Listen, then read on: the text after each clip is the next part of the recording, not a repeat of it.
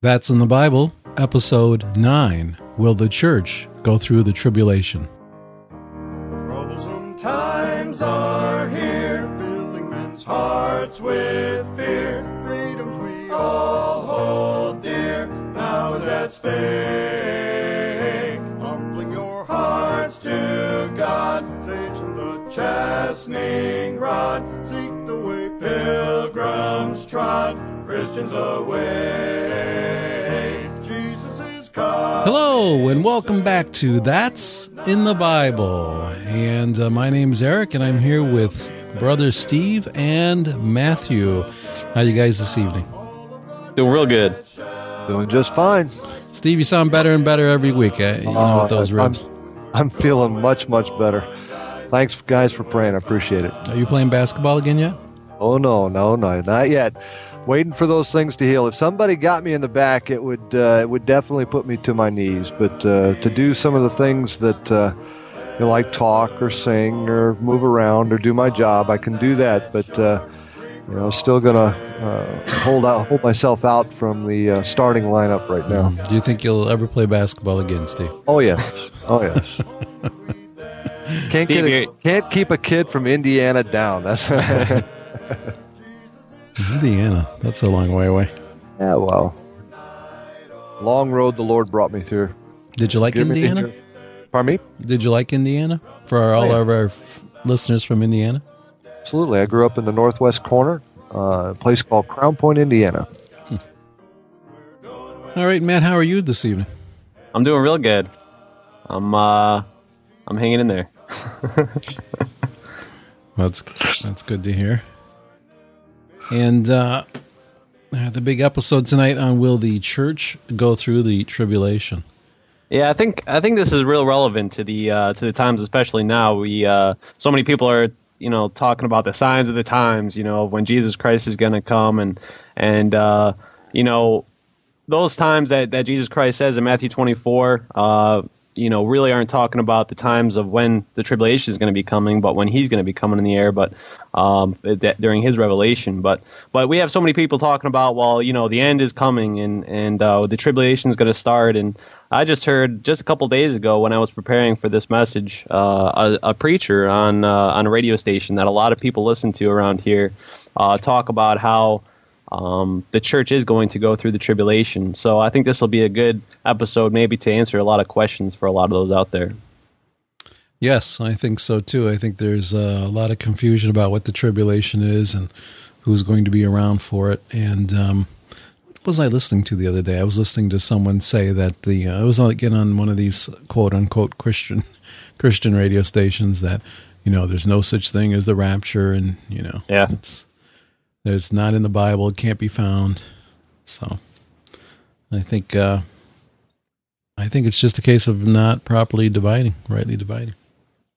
Yeah, I mean, you know, the Second Timothy two fifteen says, "Study to show thyself approved unto God, a workman that needeth not to be shamed, rightly dividing the word of truth." So God says that we have to study, and uh, a lot of these preachers, a lot of uh, uh, a lot of saved people just don't study the word of God. They just take what other people say, and and they don't take what uh, the word of God says over top of them. And that's why we put the show notes up as well. So we're, you know, not saying that uh, you have to take everything on just because we said so. We're, we're, we're asking you and encouraging you to uh, look these verses up, follow along with us with your Bible as we go through these things, and uh, search it out for yourself. That's right.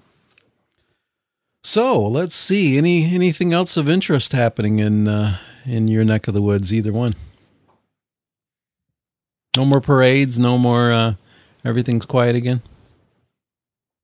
Yeah, I mean, there's not too many parades going on here. I have I have a praise. I have uh, scripture signs on my vehicle, and uh, a lot of times I get a lot of people asking me questions about them, and it's just a great a great uh, kind of uh, witness. And and I was just at the uh, coffee shop just a couple days ago. I love my coffee, and uh, and uh, so I went there, and, and they have this huge window at the at the window there, and I was trying to talk to this girl. You know, I was trying to say, well, how long you guys been open up? Because I love Tim Hortons. I don't know if you guys know about Tim Hortons, best coffee if you ever can go. But but uh, anyway, so I get there and I say, well, how long you been open up for? And she is not. She will not pay attention to me. She's looking behind me for some reason. I couldn't figure it out. And then she was she was staring for at least ten seconds or fifteen seconds while I'm talking. I'm like, boy, how rude, you know. and so she, so she turns to me and she said, "Oh, I'm so sorry. I was reading your signs, and I totally forgot, you know, that I had them on there at that time." And uh, and so it gave me an opportunity to be able to witness to her. I gave her a uh, "This is your life" track and uh, and I said, listen, you know, uh, you got to really search this out. You gotta you gotta understand that there's judgment coming, and and uh, you know, there's there's only a select few amount of time that, that you have to be able to uh, accept the Lord as your Savior. Amen. Now, Steve, you still have that "No Hope in the Pope" on the side of your car? no, no, don't have that. Uh, you know what Matt was talking about, you not having really a, a, promise of tomorrow or, or something along that line. We're uh, we're in the process of getting ready for a benefit that we're we're giving for someone in our church that uh, has um, uh, Lou Gehrig's disease, and he's in what appears to be the final stages of that. He's 39 years old. He has six children, ranging in age from 18 to five, and uh, he worked for the railroad and, and was, you know, healthy. There didn't seem to be anything wrong, and and then uh, you know just little by little things uh, began to concern him and uh, you know did some checking on some things and the symptoms seemed to match what uh, it ultimately turned out to be. And uh, now his, his his speech is really slurred and and uh, you know he was in church last night and it's always a, a joy to be able to see him. He's he's held a good testimony. He's gone through a, a, a real dark valley. And, uh, you know, so many people take life for granted and they just think that it's always going to be there. And you never know. I mean, you know, our life is but a vapor.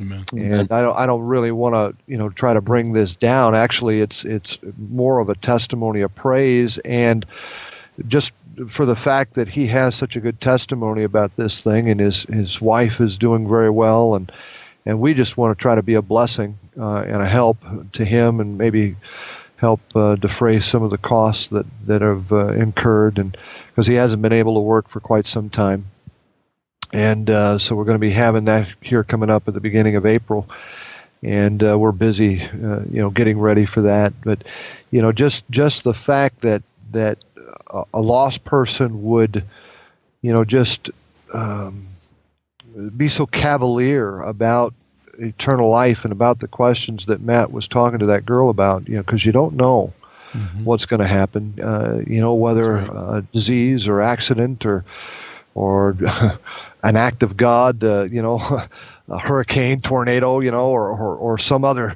freak of nature type of thing, uh, you know you never know what's going to happen, and uh, you, you have to be prepared. Our our friend is definitely prepared, and he knows where he's going to go when he dies, and Amen. and uh, he's uh, I don't remember the name of the website, but they have a, a website where you can get on and and uh, uh, for those that are terminal, I think they can uh, give their testimonies and so forth, and mm. and he's been keeping kind of a, a log or a diary on the on his daily progress or weekly progress. I don't know exactly how it goes, but I read the other one the other day, and and just tears come to your eyes, and and you're just amazed at, at how somebody can go through something that he's going through, knowing that he's you know doesn't have long to live, and you know he's he's cherishing every moment that he has with his children, with his wife, and and yet not be angry with God, yeah. not curse God, you know, and and uh, uh, rejoice in the life that he's given and, and try to be a testimony wherever he can. So it's Amen. a real blessing. Amen. And that maybe that's one of the things that we'll uh, we'll talk on an upcoming show. Uh, you know that uh, uh, you know the age old question: Why do um, bad things happen to good people? Yeah, amen. As I know amen. that you know, we, some people think, well, he's a, if he's a Christian, why is this happening to him? You know, mm. and um, and even for folks that aren't aren't Christians that are that might have just tuned in and are listening now, they're wondering, um, well, how how can this be happening to him if he's if he's saved, like you say, and he's following God? So you know, we'll talk about that at a, at our future show as well. Amen. All right. Well, Steve, uh, we're not going to do a quote of the day, but you've got something interesting. Um, and so it's a uh, it's a uh, something current of the day. Absolutely. Uh, this is from an AP uh, uh, news service. It's uh, from Hartford, Connecticut. Uh, maybe some of you have caught it in the paper. This is in today's Buffalo News. today's the 23rd of March. And it reads following United Technologies Corp chairman David or George David is set to return to the witness stand as he fights his wife's effort to win 100 million in their divorce trial in Connecticut. The trial resumes this morning in Hartford Family Court. The 67 year old David testified Friday that he took his, his estranged wife, Marie Douglas David, on extravagant vacations and showered her with jewelry in, in 2004 and 2005 as the couple were trying to save their marriage. But Douglas David, a 36 year old Swedish countess, says it was all part of his effort to coerce her into signing a post nuptial agreement that would give her 43 million if they divorced. If they were divorced something along that line. She is asking the judge to declare the agreement invalid. The couple married in 2002 they do not have any children together his net worth is, is estimated to be nearly $300 million. Hmm. Now, I don't know what you guys think about that, and I don't know what our listeners think about that, but that is just so far beyond the realm of comprehension. I mean, you know, I understand we're talking quite a bit of difference between 100 million and 43 million. Uh, but do you really think you could maybe struggle and get by on 43 million instead of 100 million. I, you know, it just goes beyond the the absurd.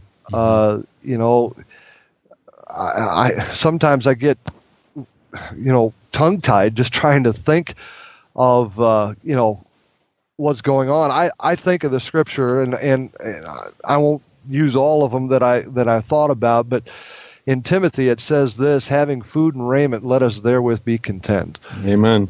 That just kind of brings it down to the nub. I mean, you know, we're talking about a guy here that, that's facing Lou Gehrig's disease and is ready to die. Ask him if he wants 43 million. Yeah. I mean, he might want it for his family, but I tell you what, he'd rather have his salvation and know that his family is saved. Mm-hmm. I, I, know that from his his testimony. Mm-hmm. Uh, you know, to squabble over that kind of thing is just unbelievable. It's unheard of, and it I believe it's anti-Bible. yeah, yeah, yeah, and you know that makes me think about uh, Solomon too. What he said in uh, Proverbs chapter thirty, uh, verse seven. He says, Two things have I required of thee." Uh, he's talking to the Lord. Deny me them not before I die. He says, Remove far from me vanity and lies. Give me neither poverty nor riches. Feed me with food convenient for me lest I be full and deny thee and say, Who is the Lord? Or lest I be poor and steal and take the name of my God in vain. Yep. So, pretty much just like you said, Steve, I mean, you know, just like Solomon, uh, who was a very, very one of the most wise men in the world, said, uh, Lord, all I want is just enough to get by, you know, and, and when you get all these riches, uh, you, you deny the Lord. Uh, and that, you know that's what that's what happens when you uh, have the desires of the world and, and don't seek the kingdom of God first. And uh, again, Mark chapter 8, verse 36 says, uh, um, um, I can't think of the verse now, but but it, you know it talks about um, for what shall it prosper if we shall gain the whole world and yet lose your own soul? Uh, so the Bible says, listen, you know you can gain all the riches that you want, but uh, in the end you can't take those riches with you, and you'll lose your own soul if you haven't accepted Christ as your Savior. And I, and I do. I mean, don't you think just in in your experience that it's harder for a rich man to really, you know, humble himself in the sight of God and accept that he's a sinner and and uh, even have a have a need or a desire for salvation? Yeah. Well, he can he can buy everything he needs, and he he doesn't have to really depend upon God. Now there, uh, let's let make a mistake here. There are rich men that are that are saved men mm-hmm. uh, that have put things in the proper priority, but that's definitely not the, the majority of those that have wealth. Um, you know, the the Bible says in, in Hebrews chapter 13, verse 5, it says, Let your conversation or your manner of life be without covetousness, and be content with such things as you have. Yeah. You know, we are so covetous of things, whether it's a position that someone else has, or possessions that someone else has, or positions that someone else has and and you know you don't have to be rich to to fall into that snare That's but true. you know but money just seems to to cloud our minds you know someone asked uh, a rich man if he had enough money and he said no just a little bit more. Hmm you know and and and it's just elusive. Uh, you know you're never satisfied. You're always worried that somebody's going to take it from you. And uh, you know you're you're you're not going to have enough, and and it's just a vicious cycle. And as Matt said, it said, "What should it profit a man? Profit? I mean, what should it profit a man he gain the whole world and lose his own soul?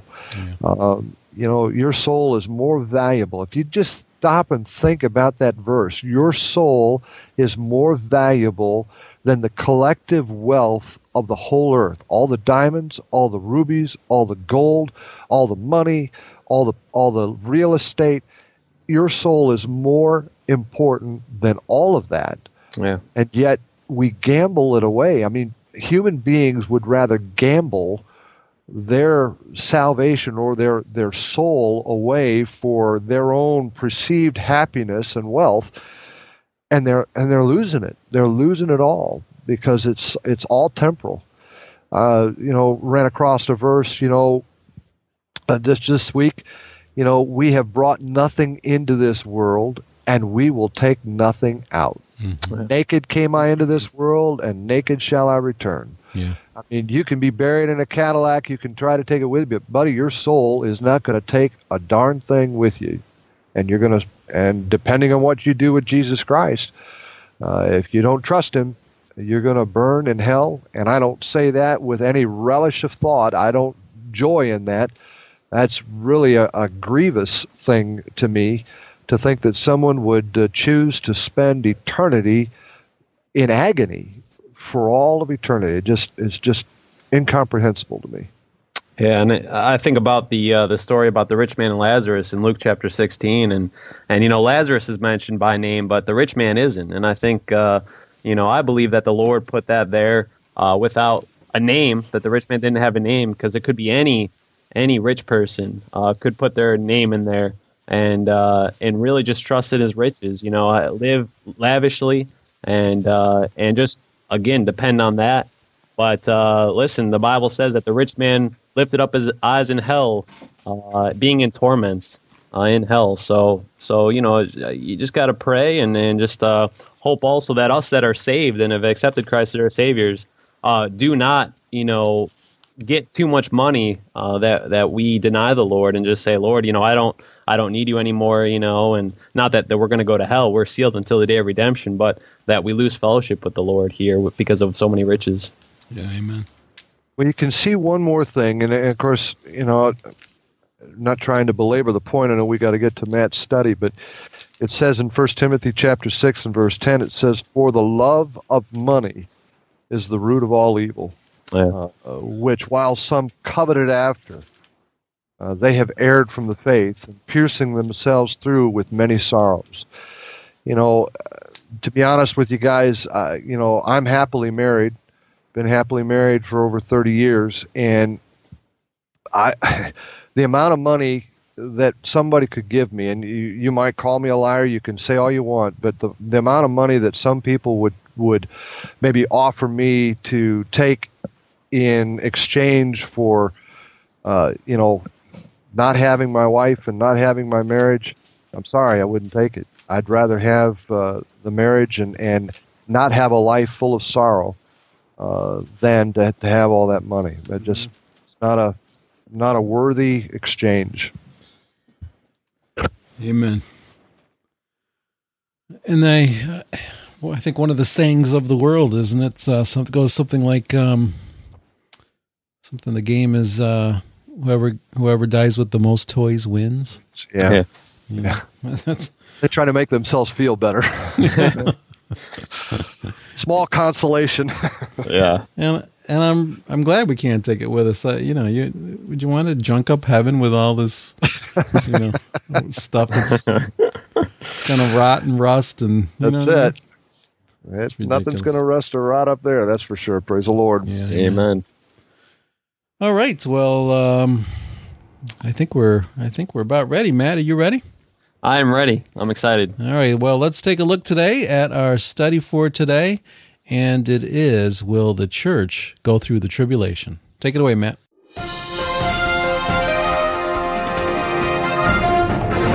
All right, guys. Well, I appreciate uh, the opportunity to be able to be here. I think uh, Eric and I thank Steve. And uh, I just want to go over, again, the question Will the church go through the tribulation? Now, again, I think this is very relevant, uh, especially in today. Uh, today's atmosphere. Uh, we got a lot of things going on. People are saying, "Ah, it's the end of the world. All these things are going to happen." Uh, but when you look in the Bible, the next event that's supposed to take place is uh, the tribu- the uh, the rapture. Then you've got the seven years of tribulation, and then you're also going to have a thousand years of Jesus Christ reigning on this earth. Uh, so the earth is not going to uh, disappear anytime soon. But there is an event coming up that's called the tribulation. Now, to start off, let's dissect the question uh, and build our foundation for the study tonight. So, now, what or who is the church? Now, Steve has touched on this in a few podcasts, so we won't stay on this for too long. Uh, but again, to God, there are three classes of people in this world.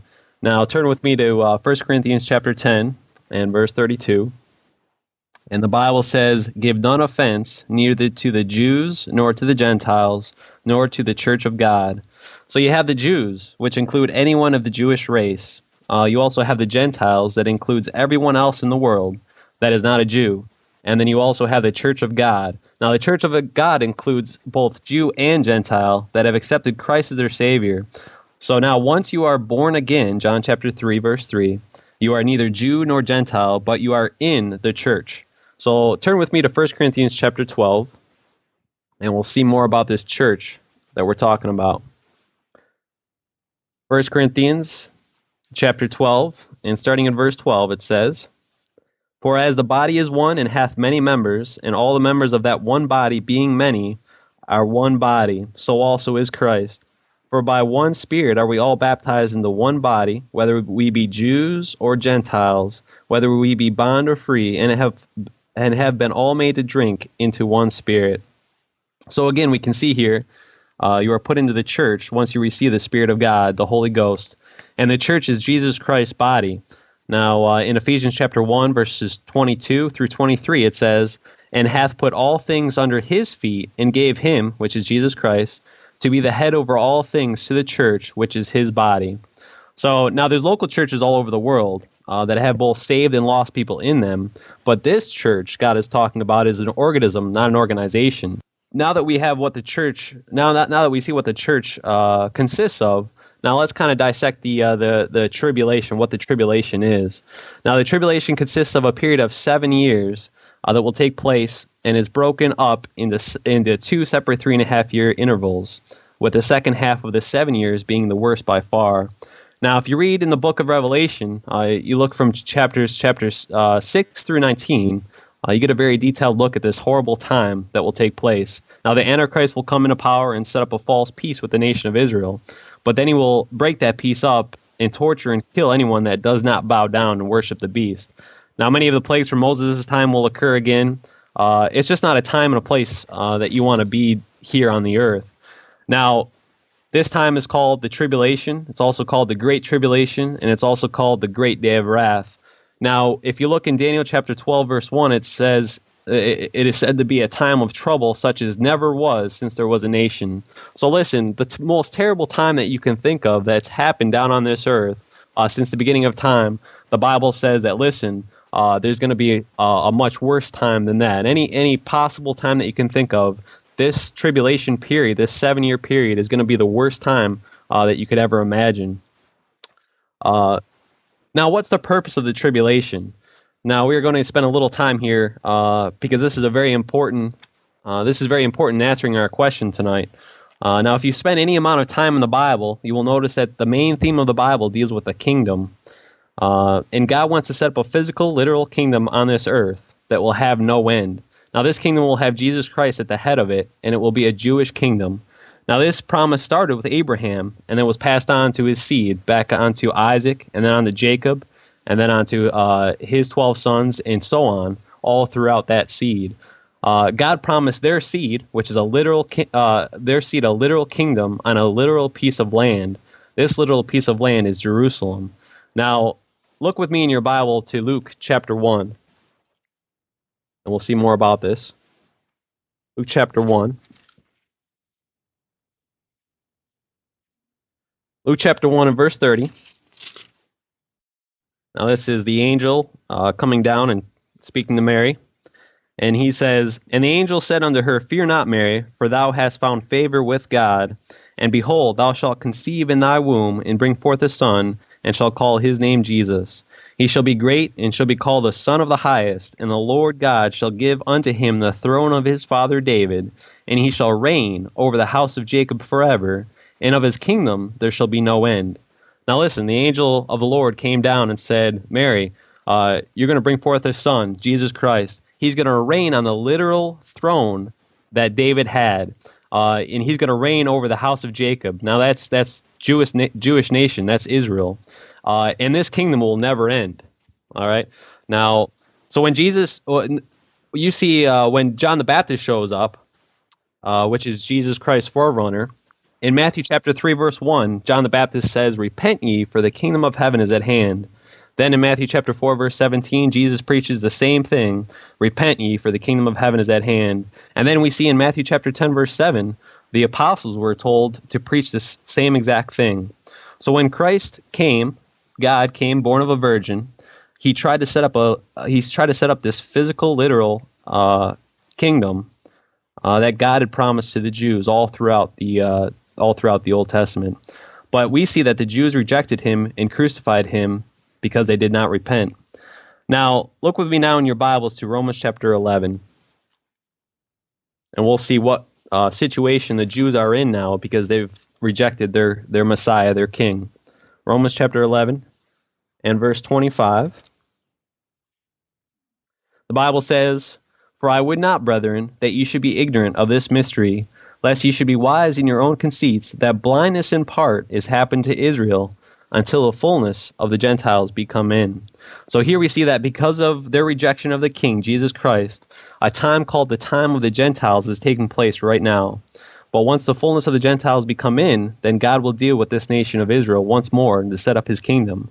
Now look, uh, in the same chapter, just look a verse ahead, uh, verse 26, it says, and so all Israel shall be saved, as is written, There shall come out of Zion the deliverer, and, sure, and shall turn uh, away ungodliness from Jacob. Uh, Jesus Christ will come back, uh, and he'll deliver Israel. But before Jesus Christ comes back, God has to soften Israel's heart so that they will finally repent and receive Jesus Christ as their Messiah and King. Now, look with me uh, in the book of Ezekiel in the Bible, the book of Ezekiel. in the book of Ezekiel in chapter 20. Ezekiel chapter 20, and we're going to start in verse 34.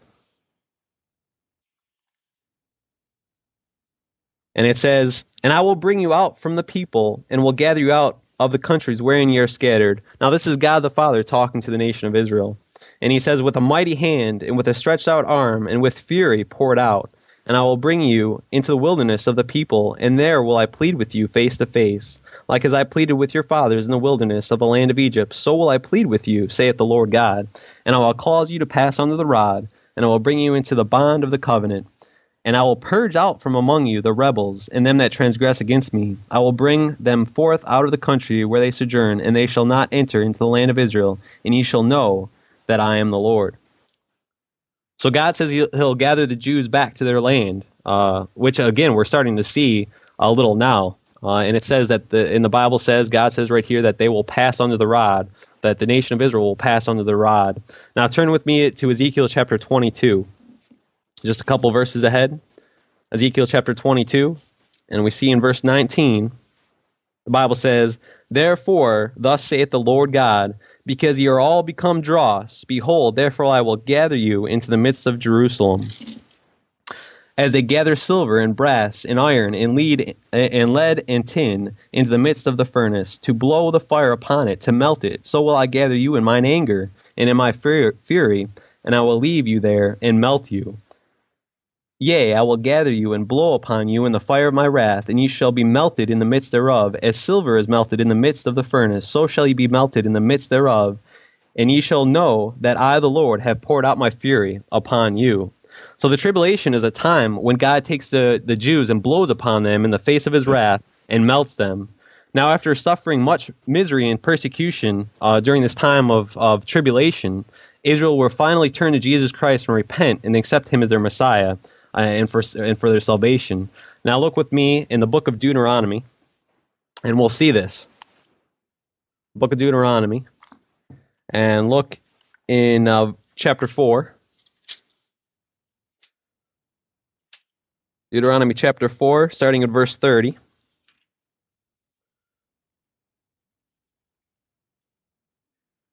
And it says in verse 30, When thou art in tribulation, and all these things are come upon thee, even in the latter days, if thou turn to the Lord thy God, and shalt be obedient unto his voice, for the Lord thy God is a merciful God, he will not forsake thee, neither destroy thee, nor forget the covenant of thy fathers which he sware unto them. So God the Father says, listen, if you if you're going through that time of tribulation and you finally repent of your sins and you and you ask the Lord uh, uh, to be their God again, then He will come back and He'll He'll forgive them.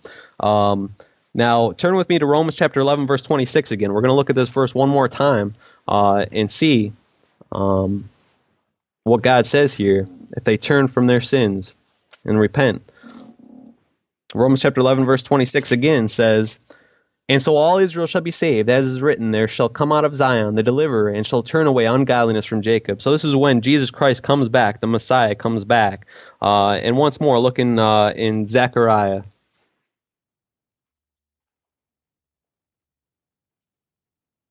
Zechariah in chapter 13, and we're going to see this very thing that's going to take place. Zechariah chapter 13, verse 8. And it shall come to pass that in all the land, saith the Lord, two parts therein shall be cut off and die, but the third uh, shall be left therein. So we see during this great tribulation period that many, many are going to die. Now in verse 9, and I will bring the third part through the fire. this is the fire that we were just hearing about and will refine them as silver is refined, and will try them as gold is tried. They shall call on my name, and I will hear them. I will say, It is my people, and they shall say, The Lord is my God. Now, God the Father, his people is Israel, is the Jews. And he says here that through this tribulation period, refining them, finally they're going to call upon him uh, and, and accept him as their Messiah. So now, the question, the answer to the question, will the church go through the tribulation? The answer is no. The church will not go through the tribulation. Now, the first reason why the church will not go through the tribulation is number one, because as, we, have, as we have gone over uh, just before, it is a time that God deals with the nation of Israel.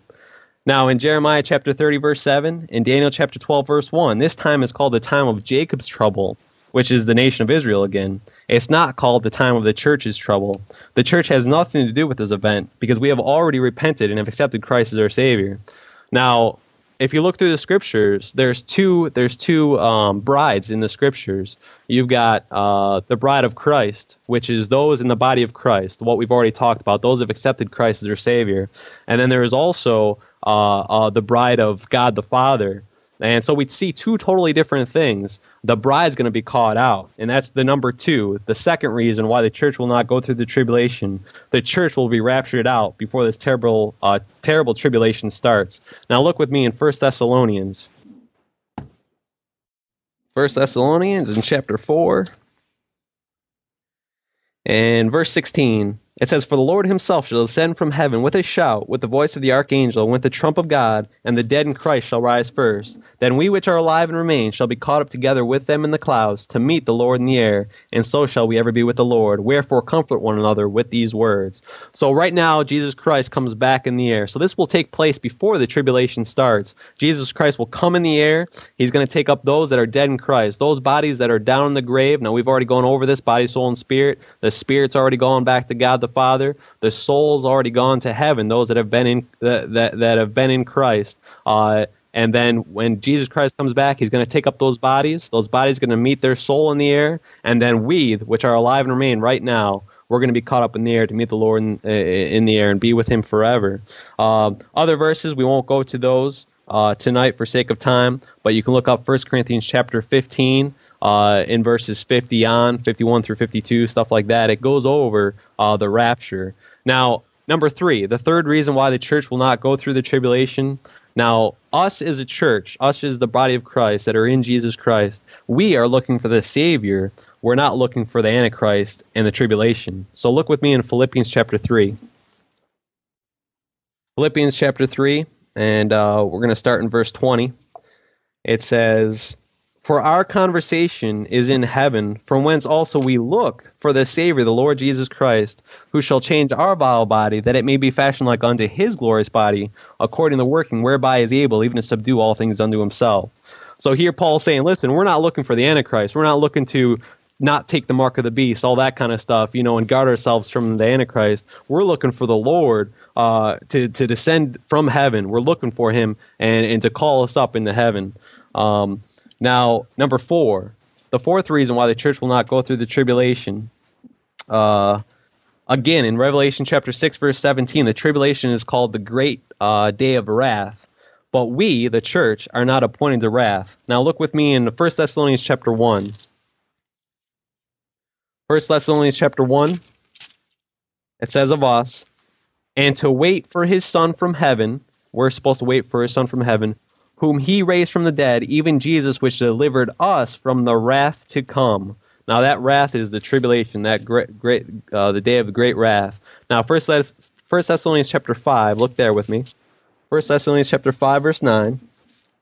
For God hath not appointed us to wrath, but to obtain salvation by our Lord Jesus Christ. Listen, we're not going to go through that wrath that's going to be down on this earth. Romans chapter 5 verse 8 talks about this as well. Scripture with scripture. Romans chapter 5 verse 8 it says, "But God commendeth his love toward us, and that while we were yet sinners, Christ died for us." Now look at this, verse 9. "Much more than being now justified by his blood, we shall be saved from wrath through him." So we can see that we're going to be saved from that wrath. We're going to be raptured out of here before that wrath. Now, again, number five here. The reason, the fifth reason why the church will not go through the tribulation is that the tribulation period is described in the book of Revelation. Again, it's from chapter 6 all the way to chapter 19. But after the first chapter in the book of Revelation, the church is not seen anymore upon the earth until it appears in the 19th chapter, coming with the bridegroom, which, is, of course, is Jesus Christ from heaven. Now, the entire time between chapters 6 through 19 in the book of Revelation is the terrible time of judgment that the Bible uh, says fall on them that dwell on the earth. But the church is not of the earth, all right? So the Bible says that uh, it's not a time of judgment of those, and I quote, dwell on the earth. Uh, it is a time of uh, a judgment that falls on those that dwell on the earth. But we're not supposed to be dwelling on the earth. In Ephesians chapter 2 verse 6, the church is said to be seated together in heavenly places in Christ Jesus. So we're not going to be dwelling on this earth. We've already got part of us up in heaven sitting by Jesus Christ. Now, the sixth reason why we won't, the church won't go through the tribulation, uh, at the end of the tribulation, Jesus Christ will come with his saints. Now we're almost done here. Look with me in 1 Thessalonians chapter 3. I uh, I had a lot more, but I uh, took a lot out for brother Steve. I know how he is. so, uh, 1 Thessalonians chapter 3, verse 13, it says, To the end he may establish your hearts unblameable in holiness before God, even our Father, at the coming of our Lord Jesus Christ with all his saints. Now, all these saints that's coming with the Lord is us. Now, this is this is talking about in the end when Jesus Christ comes in the air, when he comes with his saints. This is at the end of the seven years of the tribulation. This is when Jesus Christ comes in the air. So it says that the saints are going to be with him when he comes. So I'm telling you what, we're not going to be down here on this earth during that tribulation time. We're going to be coming with the Lord in the in the air. Now in 1 Thessalonians chapter 4 verse 14, you'll see it here as well. For if we believe that Jesus died and rose again, even so them also which sleep in Jesus will God bring with him. Now look with me in Jude chapter four, uh, Jude chapter 14 or I should just say Jude 14. Uh, Jude 14, and it says, And Enoch also, the seventh from Adam, prophesied of these, saying, Behold, the Lord cometh with ten thousands of his saints to execute judgment upon all, and to convince all that are ungodly among them of all on their ungodly deeds which they have ungodly committed, and of all their hard speeches which ungodly spinners, uh, sinners have spoken against him. So here we again come in the clouds in the air. Now, how do you know that? How do you know that, though, that those saints are going to be us? Um, uh, well, let's look in uh, Revelation chapter 19, and you'll see it. Revelation chapter 19. and the Bible will interpret its own self. Revelation chapter 19, starting in verse 11, it says, And I saw heaven opened. Now, this is the same event that I was just speaking about, that Jesus Christ is going to come in the clouds at the end of the seven years of tribulation. And it says right here, And I saw heaven opened, and behold, a white horse, and he that sat upon him was called faithful and true, and in righteousness he doth judge and make war. Now, this is Jesus Christ. His eyes were as a flame of fire, and on his head were many crowns and he had a name written that no man knew but he himself. And he was clothed with a vesture dipped in blood, and his name is called the Word of God. And the armies which were in heaven followed him upon white horses, clothed in fine linen, white and clean. Now, that last verse there, you have to really look at it closely. It says, And the armies which were in heaven followed him upon white horses. Now, look at this clothed in fine linen, white and clean.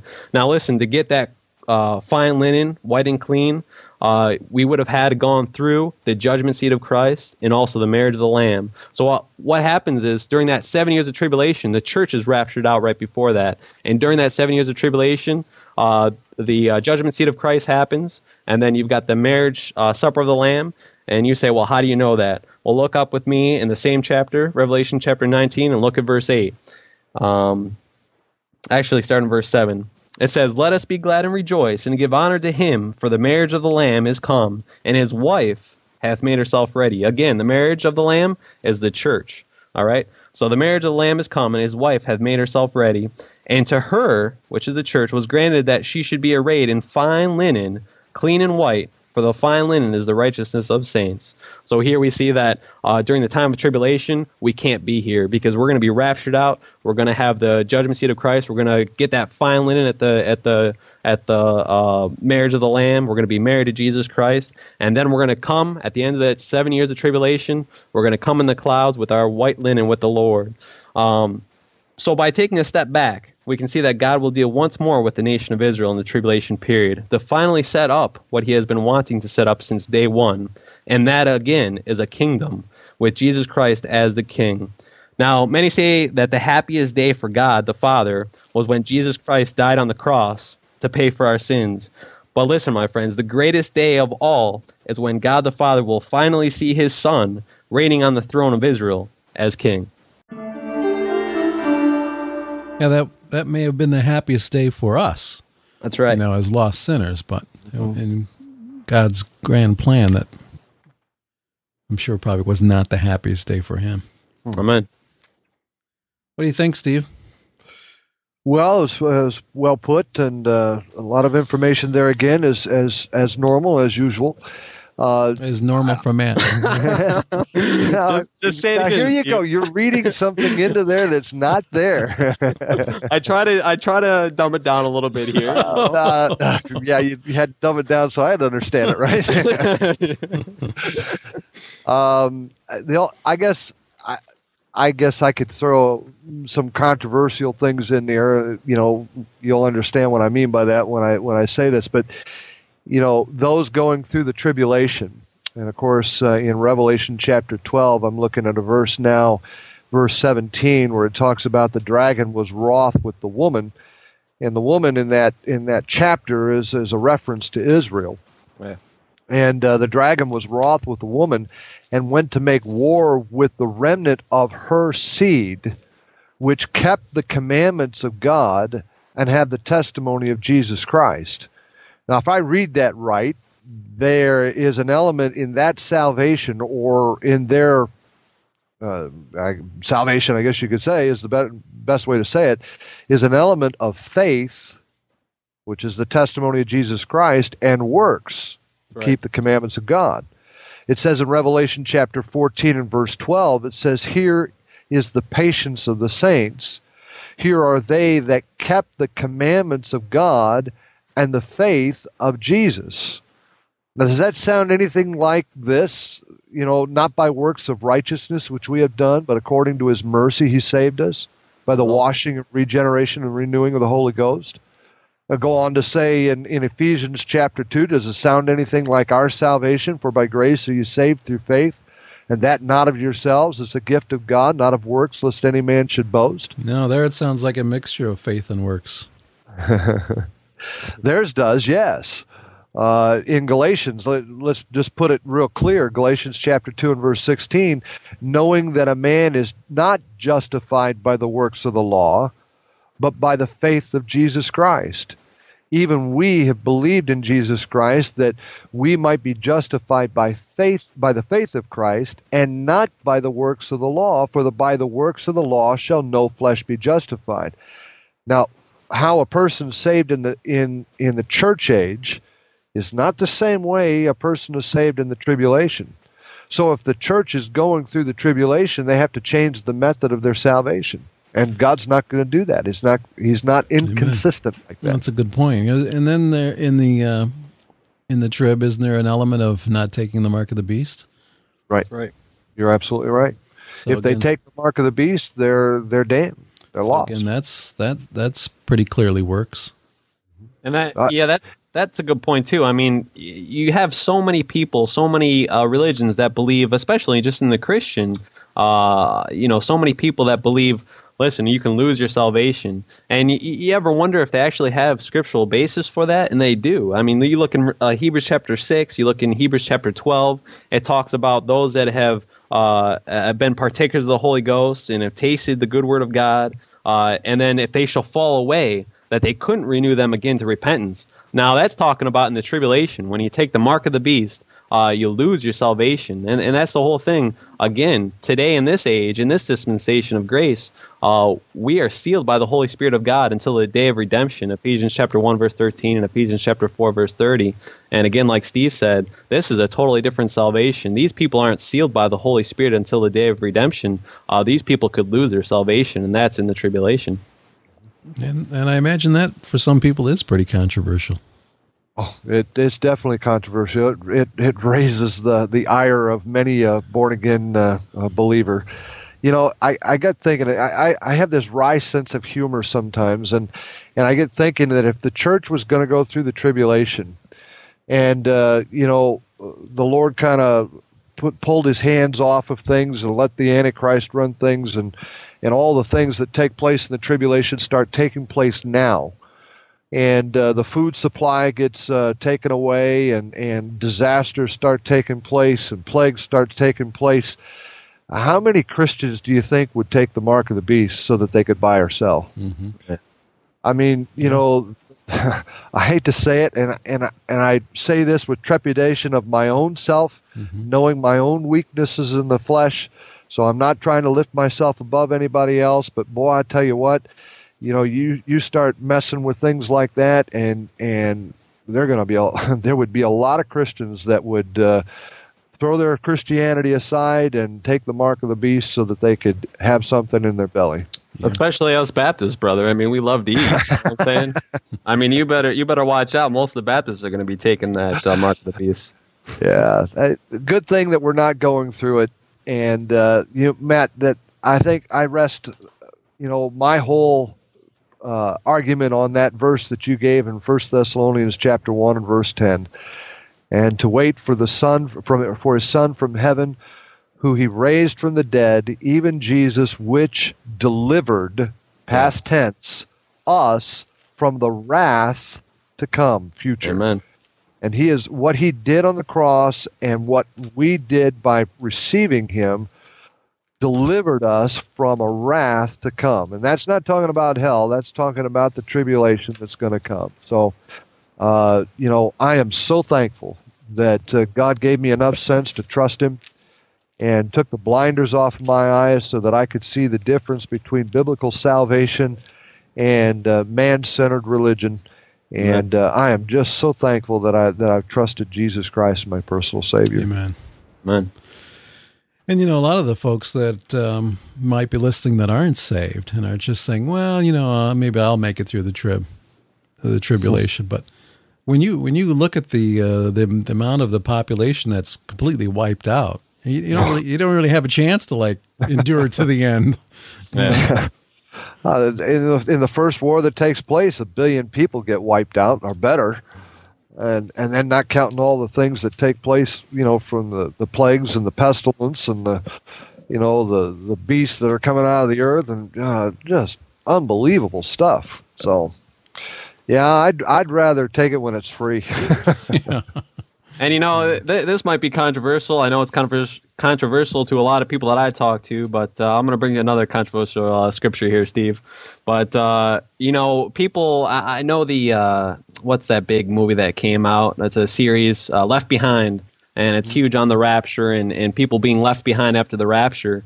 And uh, listen, you know, a lot of people think, hey, I, I'll believe once the rapture happens. You know, once the once the Christians get taken out of here, all these millions of people get taken out, the Christians at the rapture, and then the tribulation starts, then I'll truly believe. Uh, but that's not what the Bible says in Second Thessalonians. Now, if you look in Second Thessalonians chapter uh, two, verse nine, uh, it says talking about that wicked one. We'll go back up to verse eight. This is the Antichrist. And then shall that wicked one, the Antichrist, be revealed, whom the Lord shall consume with the spirit of his mouth, and shall destroy with the brightness of his coming, even him whose coming is after the working of Satan with all power and signs and lying wonders. Now, this is during the tribulation, and with all deceivableness of unrighteousness in them that perish, because they received not the love of the truth, that they might be saved.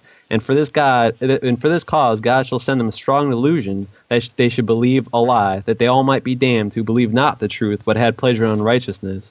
So listen, I truly believe that this verse is uh, that this portion of Scripture is telling you. Listen, if you've heard uh, the gospel, the gospel of salvation of Jesus Christ, the death, burial, and resurrection of Jesus Christ, the Savior's soul, uh, if you've heard that, the Bible says here, uh, because you didn't accept the love of the gospel, the love of the truth uh, that God's going to send you strong delusion after the rapture happens, and uh, you're going to take the mark of the beast. So, you know, I, I pray that you, that if there's anybody listening that that you know hasn't accepted Christ as their Savior, listen, the rapture can happen at any time, and I truly believe after that rapture takes place, if you haven't accepted Christ as your Savior, uh, Bible says you'll be damned. Amen. I'll definitely say this: the master of all spin, uh, as you talked about there, the the wicked one, the Antichrist the master of all spin will make it God's fault, and all of the, uh, the, the those people that disappear, and all the tragedies that are taking place on this earth are God's fault. And uh, you know, people have a people do that anyway, but all they'll they'll have uh, uh how shall I say a a greater reason to believe that when the master of spin, the Antichrist, uh, gets done and he, he spins his way and, and shows that the God of the universe is really a, a hateful, mean God, that uh, all he's looking for is to, to make people miserable. And, and look what he did. He took all your loved ones away and blah, blah, blah. You know, just all the things that he'll, he'll come up with and make himself out to be the, the savior of the world. And flocks of people, hordes of people will will follow that lie and believe a lie. Yeah. Yep. Amen. Well, and I think uh, I'm sorry, Eric. I just ahead, I just man. wanted to bring one more thing. Also, uh, I kind of wanted to put in also. Now, there's a lot of types of the rapture and, the marriage uh, in the Bible, and every time we see it takes place uh, before some kind of wrath comes upon this earth. And uh, I just wanted to bring a couple of those across. You know, just just something to chew on uh, for the rest of the night. Uh, you know, you see Enoch. Now, Enoch, you'll see him in in uh, in the book of Genesis, in the beginning of the book of Genesis. It talks uh, about him, and he was translated. Now, he's he's a type of us, the raptured saint. Uh, and it says that Enoch was caught out before the flood, before his Noah flood, and uh, that flood is a type of the tribulation. So here we can see a type of us, uh, the tribulation saint. Now Enoch Enoch never died; he was taken out. Uh, he's a type of the of the uh, raptured saint because he never died and he never will die. Uh, now Elijah was raptured out of here; he was taken up in, in a cloud. But the thing is, with him, he's going to come back with Moses uh, and be one of the two witnesses, and he's going to die. Uh, but again, we see Enoch; he's never going to die, just like those that are here when Christ returns, taken up. Uh, they're never going to die. So we see he's taken out before the tribulation, before the before the flood, just like we will. And then you also see Moses. Now this is kind of going on about the about the uh, the marriage, you know, that takes place during the tribulation on this earth. Uh, now he's a type of Jesus Christ, and you see that he got his bride again, who is a Gentile, you know, time of the Gentiles. Uh, but uh, he got his uh, wife, who was a Gentile before uh, they pass through the tribulation under Pharaoh. Uh, so you see here that the, the marriage takes place before the tribulation of Pharaoh, all right? And then you see Joseph also, who was another type of Christ. Uh, he married Asenath, who was a Gentile bride, um, uh, before the famine, which is a type of the tribulation.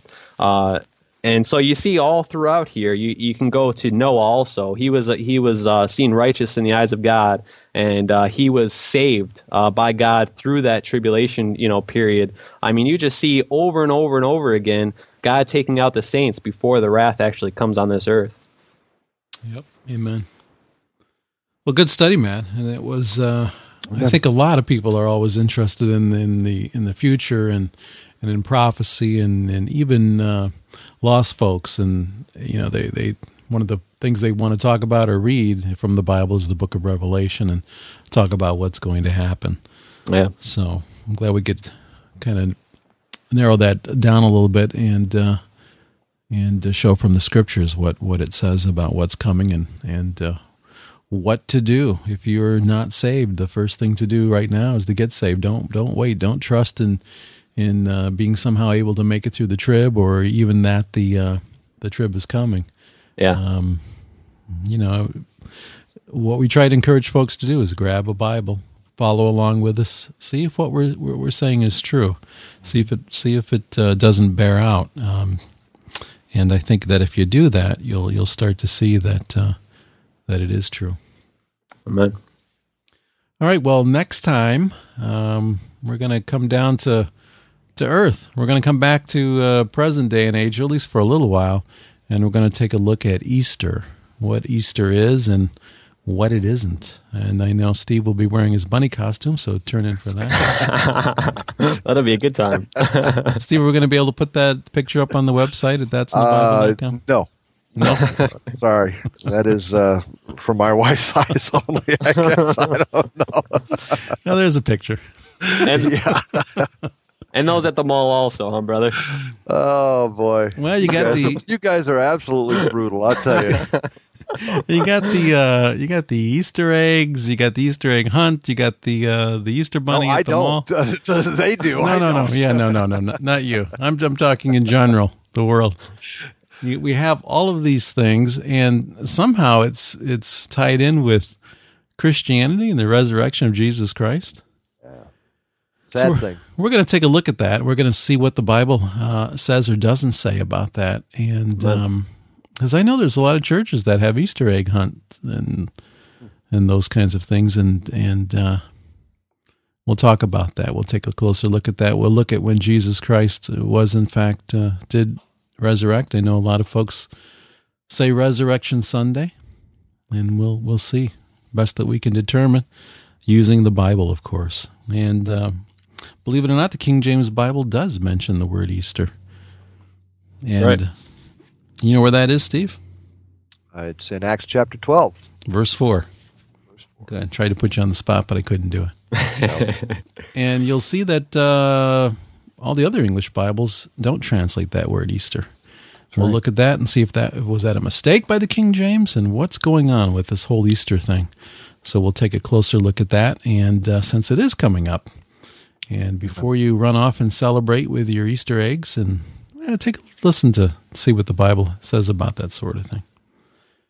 So, anything else? I just have to say, yeah, I just have to say, uh, you know, with, with the rapture could take place at any time. You know, for those Christians, just that saying, a hundred years will pass, all it's done for Christ will last. You know, and it's it's really true. I mean, like we said, the rapture could take place tomorrow, two days, a week, uh, anytime. So. I just pray that we all could just do more for Christ, uh, because in eternity, all that's going to matter is what we've done for Him. Amen. As uh, was it James Knox is always saying, you know, 99 years from now, it's not going to matter what kind of car you drove and what Yeah. kind of what kind of job you had, and you know, the only, the only thing that's going to matter is what you did for Jesus Christ. Amen. Amen. So, words to think about. All right. Well, Steve, again, thanks for joining us, You're welcome. It's a pleasure. and uh, Matthew, uh, good lesson. Thank you very much. What do you think, Steve? Was the length about right on that? Oh, that was perfect. Perfect. All right, there you go. no, no more comments, man. I mean, uh, you're just saying that now because you don't want me to say anything more about you. well, as we go along, we're trying to fine tune this program. We're trying yeah. to we're trying to get a balance of you know wait maybe what's too much and and what's not enough and and uh, we want it to be entertaining, but at the same time, we really want it to be informative and something that you'll tune into to listen, but also to have fun, but also to, to maybe learn something. And our desire is to really, really to do both and to, to edify and, and to be a blessing and, and, to, and to maybe make you think a little bit. For uh, saved and unsaved alike. All right. Well, guys, have a, uh, have a good rest of the week. And Lord willing, we'll see you back here again next week. Amen. God bless. will meet their doom. Trumpets will Trumpets will surely sound. All of the dead shall rise. Righteous